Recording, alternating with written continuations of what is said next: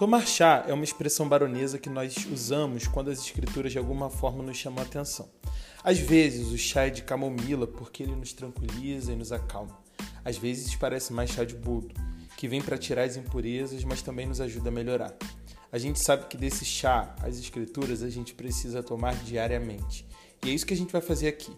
Todos os dias às 11 horas, eu, pastor Matheus Machado, vou compartilhar com você uma devocional para que o seu coração seja fortalecido pela palavra de Deus todos os dias e para incentivar a sua caminhada espiritual.